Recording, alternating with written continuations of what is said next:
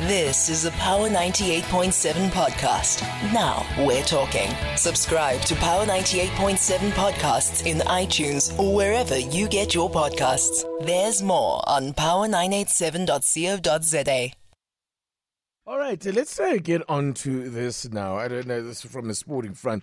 So, following their relegation to the Motsepe Foundation Championship, Maritzburg United chairman Farook Kadodia released a statement suggesting, well, or implying some kind of match fixing amongst his players.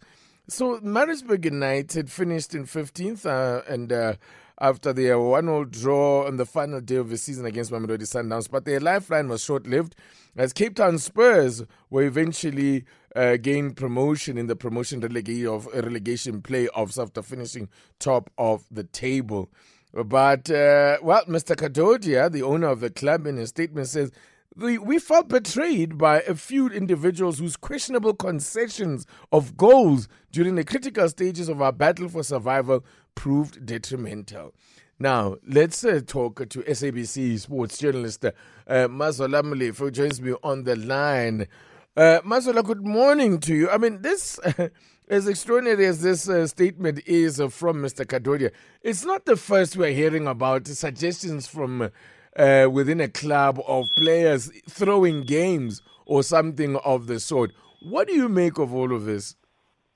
Yeah, morning, TT, and morning to your listeners. Uh, yeah, I mean, I, some would say it's a club chairman that, you know, sour grapes feeling aggrieved. I mean, the status is give or take around 50, 60 million rand. Mm. so you, you are now moving from getting 2 million a month from the league as a grant to about what 500, 700,000 rands a month in the Motsepe Foundation Championship. Uh, I mean, I, I I covered and watched all the playoff matches Maritzburg were involved in. I mean, I didn't I didn't really think there was anything untoward from a uh, you know a player's point of view, the conceding of goals and that. But I do I do think it, it was a club that had been in trouble all along. Mm. If you if you know what I mean. I mean mm. they finished second from bottom. That's why they're in the playoffs. They were in, in in the slumps as it were. So for the chairman to come out screaming like that, you know, perhaps he he has a, a lot more information than we do in, in, in the media. But he's not the first. I mean, this is on the back of Kwanele Kopo, you know, doing interviews and live yes. after the match. Pretoria Callies losing to uh, to Polokwane City on the last day of the Motsepe Foundation Championship, 4 0. Uh, when you remember, Pretoria Callies in 18 months with, when Kopo was in charge, they'd never conceded in the first half.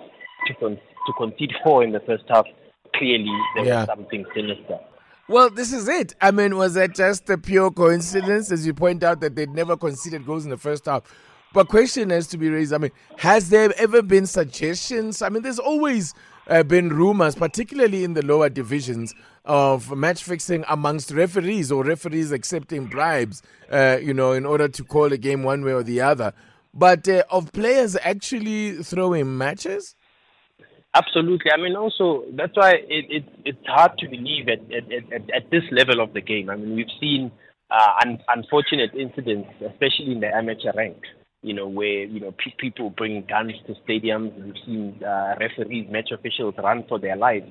Uh, but in the top flight, you've not you've not seen it uh, to, to, to, to some to some degree. And these are players who are getting paid a lot of money and their future is at stake. I mean, if I've got a three-year contract in the top flight with Manchester United, and I'm playing to sink the club, the, and I'm still under contract. Mm I mean, the club can decide not to sell me. I must go down to the lower division with them uh, and help them come back up again. If I'm working against that, that means I'm, I'm, you know, hurting my future and my bread, as it were. So that's why I'm saying I think perhaps the chairman knows more than, than we do. Uh, especially at the, the first we are hearing now of, you know, match fixing allegations, especially from a player's a point of view.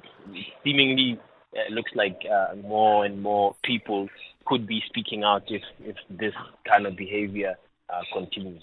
And even if it is true, how where would you even begin in trying to prove that they were on the on, uh, on the take or you know or they were taking uh, some kind of inducement in order to throw matches?